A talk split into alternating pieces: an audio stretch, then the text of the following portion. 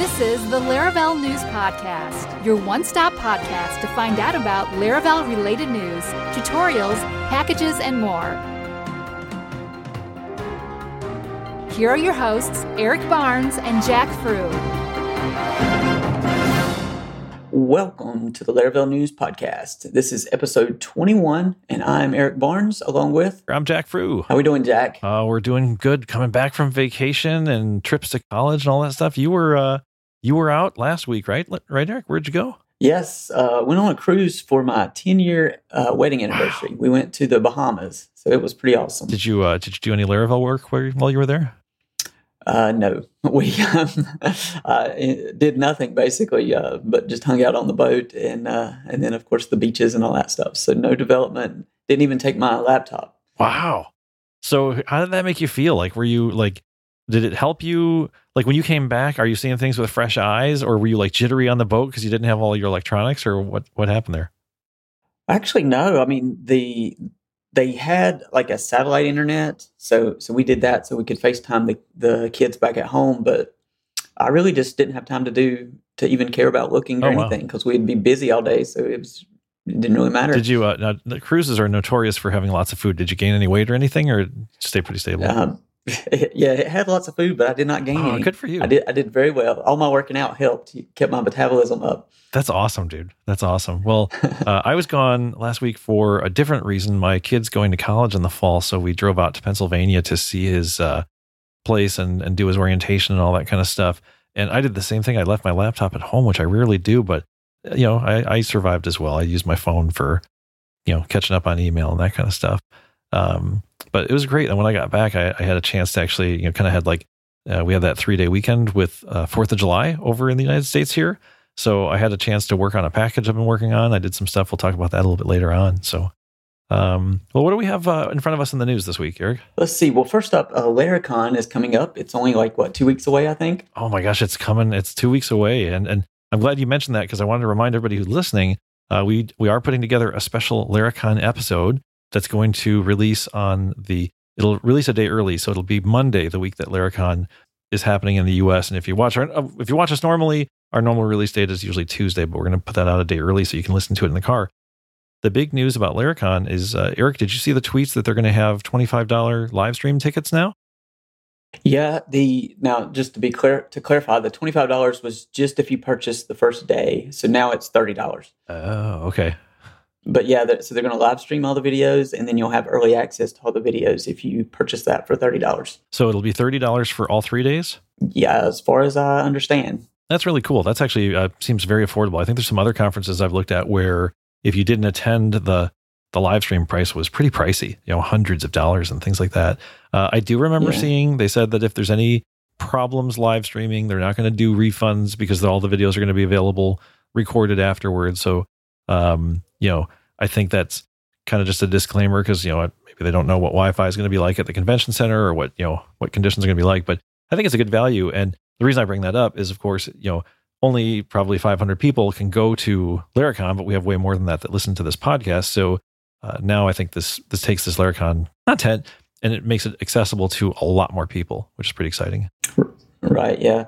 Yeah. And it'll also be pretty neat just because, I'm trying to think if any of them have ever been live streamed. I know that they made videos available from the last year wasn't recorded, but the previous years were. So this will kind of be the first time that it's ever like truly live streamed. So that would be. It's for sure the first time for the U.S. I thought they've done some fancy things over in the European one, right? The Laracon EU. I know they've recorded those there. I don't know if they've ever live streamed them or not. Right. Yeah, I'm not sure either. And then also, if the $30 is too much for you, it's going to be me and another person. We're going to be live blogging the event as we're there. So you'll have that as an option if you prefer to just look at it as it's going. Well, I think they both have value, right? I love live blogs because, you know, if you're at work or you're trying to get some stuff done, you know, maybe you can't dedicate all of your time right at that moment to watch something, but you can kind of keep up on the live blog. So I'd say people should be looking at both. Yeah, hopefully it works out. We'll see. We did the live blog last year, and then my whole server went down from too many people. So I'm hoping it stays up this year. I'm going to put it on a different box and use a subdomain. That way I can keep it all running. Oh, yeah, that's smart. It's interesting that you don't even think about the technology. How many hits did you have to the live blog last year? Do you remember? I don't remember. No, but the problem was I was using a WordPress plugin for live blogging, and it basically just refreshed every, so many seconds the page. So even if it had 100, it was refreshing every second or 5 seconds and just bringing it down. Oh, no. But it worked good enough. Once that first wave came through, then it kind of stabled out, and it wasn't a problem after that. Yeah. Now, did you order all of your 8x10 portrait photographs of yourself so you can sign them and give autographs? Of course, yeah. I'm teasing that. I hope you didn't do that, because I didn't. I'd show up. I'd feel like the sidekick. Nobody knows who I am anyway, so it's pretty good. I think everybody knows who you are. We have, in case you're listening to this, one interesting fact is there's been, I think, 2 episodes that have just been me because Eric has been unavailable, and listenership for those episodes is way down compared to the ones where Eric's here. So we all know who commands the show. So what else do we have? We've got a couple other things. So Laracon's coming up. We have some stuff about collections coming in 5.3, that advanced where clause. There's Prosper did some plugin about passwords. Do you remember that one, Eric? Yes. That's coming up. Some stuff about CMSs, all that stuff. So you want to cover the advanced where clause next? Yes. So the new change to 5.3 is the collections where clause has added a new operator to the as a second parameter. So what that does is allow you to do like greater than, less than, equal to, not equal to, things like that.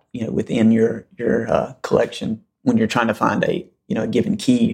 Yeah, that's going to be super helpful for me because I was just working with that stuff this weekend. I got Adam's book and I'm going through it and I'm like, okay. And then the one I had, it was really simple. I could have used the where clause, except for I didn't need it to be where equals something. I needed it to be where greater than like 0, So I had to do an anonymous function for that.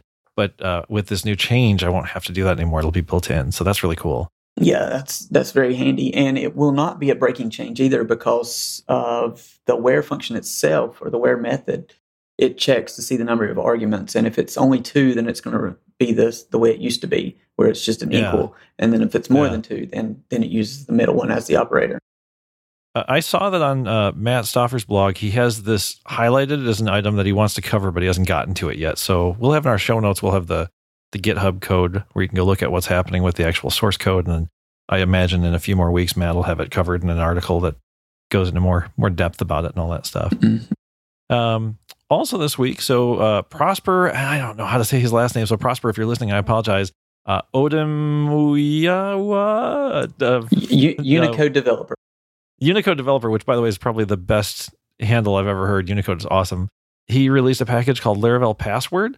And this is that package that basically, like, I guess it must have like a list of common used passwords. So when your users try to create a password, it checks it against this list. And if it's something simple, like, I don't know. They say there's certain words that people use over and over again, right?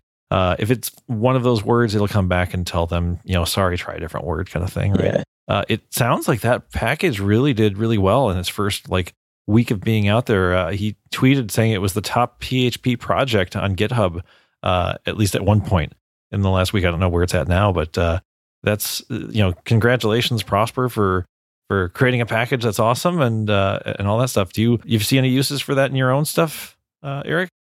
Probably, yeah. I was just reading the introduction to it, and it says it checks the top 10,000 worst passwords as analyzed by a security analyst. So that would be pretty neat, especially if you're doing anything kind of important. So. I was just thinking, if you had some kind of if your website has something to do with any kind of financial or business or something like that, right? That's pretty cool stuff. Also in the news this week, Eric, you talked about a couple of Laravel, I don't want to say based, but I guess that's the best word for them, Laravel based content management systems, October and Canvas. Do you want to tell us about those? Yeah. So first up was October CMS. They actually announced their first stable release. Of course, October's been out for a while. I'd say probably 2 or 3 years now. Is that the one that was written in something else and then they rewrote it using Laravel? Yeah, I don't know. I've always known it as Laravel, but it could have been, I guess. There was somewhere I thought I saw that there was a major CMS that maybe had been written in CodeIgniter. Oh, that was Pyro CMS. Okay. Yeah, so they were in CodeIgniter originally, and then the new version is now on Laravel. Okay. Yeah, and then October, from my understanding, was always in Laravel from its early stages, and it's built on 5.1 to get the LTS support. Makes sense. So, what do you know about these things that you can tell us? Are they capable CMSs? Is it something that you think is as robust as WordPress? Like, WordPress to me is like the 500-pound gorilla, right? There's so many plugins and so many themes for WordPress that I feel like even for my own use, even being a Laravel guy, I'd be tempted to use WordPress for things. What are your thoughts there? I don't know. I've never used October CMS other than I think just installing it a few years ago. So I don't know how those two would compare to each other. And then now the other new one that I covered this week was called Canvas, and it's a minimal blogging app built on Laravel. Okay. It's I guess it's more simple than WordPress. It doesn't have all the advanced features like the media library, all these different things that WordPress, has 15 years of experience doing. What was your take on Canvas in terms of extensibility though? Like, since it's built on Laravel, is it, if you knew Laravel, would you have an easy time extending it? Or is it really like you kind of have to then learn all of Canvas's stuff as well? Well, Canvas is just a straight Laravel app. It's, it uses everything basic Laravel. So the way they did it was they created like a brand new Laravel project, just added all their models, controllers, and views. And then, so whenever you download it, that's basically what you're getting. You're getting the finished Laravel app. Okay. Where a lot of the other ones try to, make theirs approachable to the end user first, which is typically not developers. Right. So Canvas is a little bit different there. It's basically a Laravel app that they added all the code onto, and then that's what you would get. Cool. We do have a tip of the week this week. So this week's tip is about the Slack archives. So I stumbled across this website somewhere. I don't even know how it happened. And then I did some poking around. I sent an email to Taylor. He sent me to somebody else. And it turned out that this thing's already in there. So there's a URL. It's larachat, larachat.slackarchives, slackarchive.io. And that slackarchive.io is a website that will essentially archive Slack channels for you, or Slack, I don't know, what do you call it? Slack sites, Slack, whatever. And they have, I couldn't tell what day they turned this on, but it definitely has an archive of the public channels, like questions and Laracon, all that stuff. Like there's archives there. So that was a pretty cool find for me, because sometimes, you're in a conversation with somebody and then you get busy and a couple of weeks go by and you go back to Slack and that conversation's gone because of the 10,000 item limit. So this is a way to get around that. So pretty cool stuff.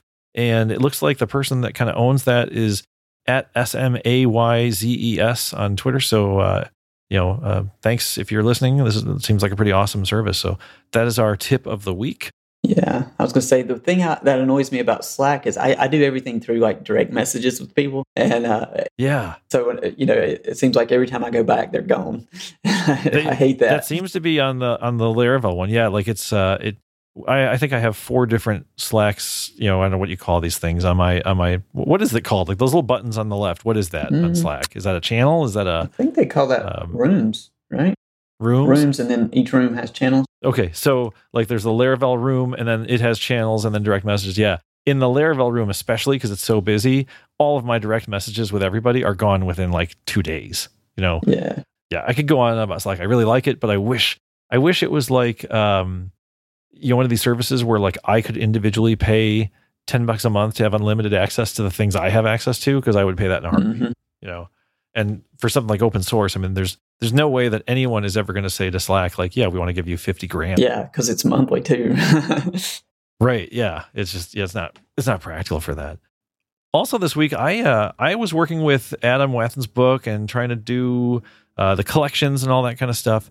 And one of the things that that I've kind of struggled with are these anonymous functions. And what I don't like is when you've got a bunch of like nested functions and there's all of these like the word function and the extra parentheses and the extra brackets and the extra semicolons and all that stuff. Like, to me, it looks very cluttery. Now, it's interesting because I was chatting with Eric about this before the show, and Eric was like, well, I kind of like it because then I can see exactly what it does and I don't have to look into it. But anyway, I did some kind of poking around, and I pinged Adam, and he sent me some things.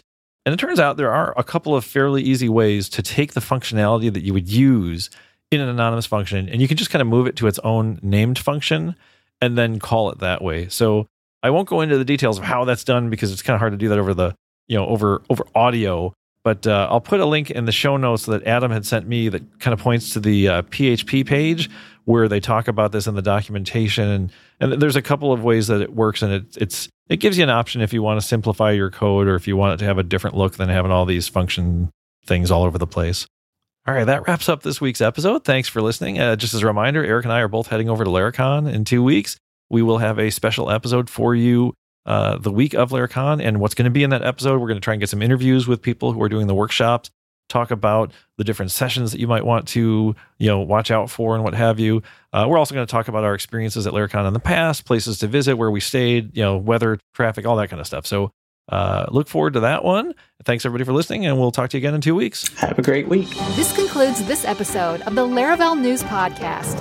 If you like the show, please rate it 5 stars on iTunes. If you have feedback for the podcast, please email us at podcast@laravel-news.com. Thanks for listening.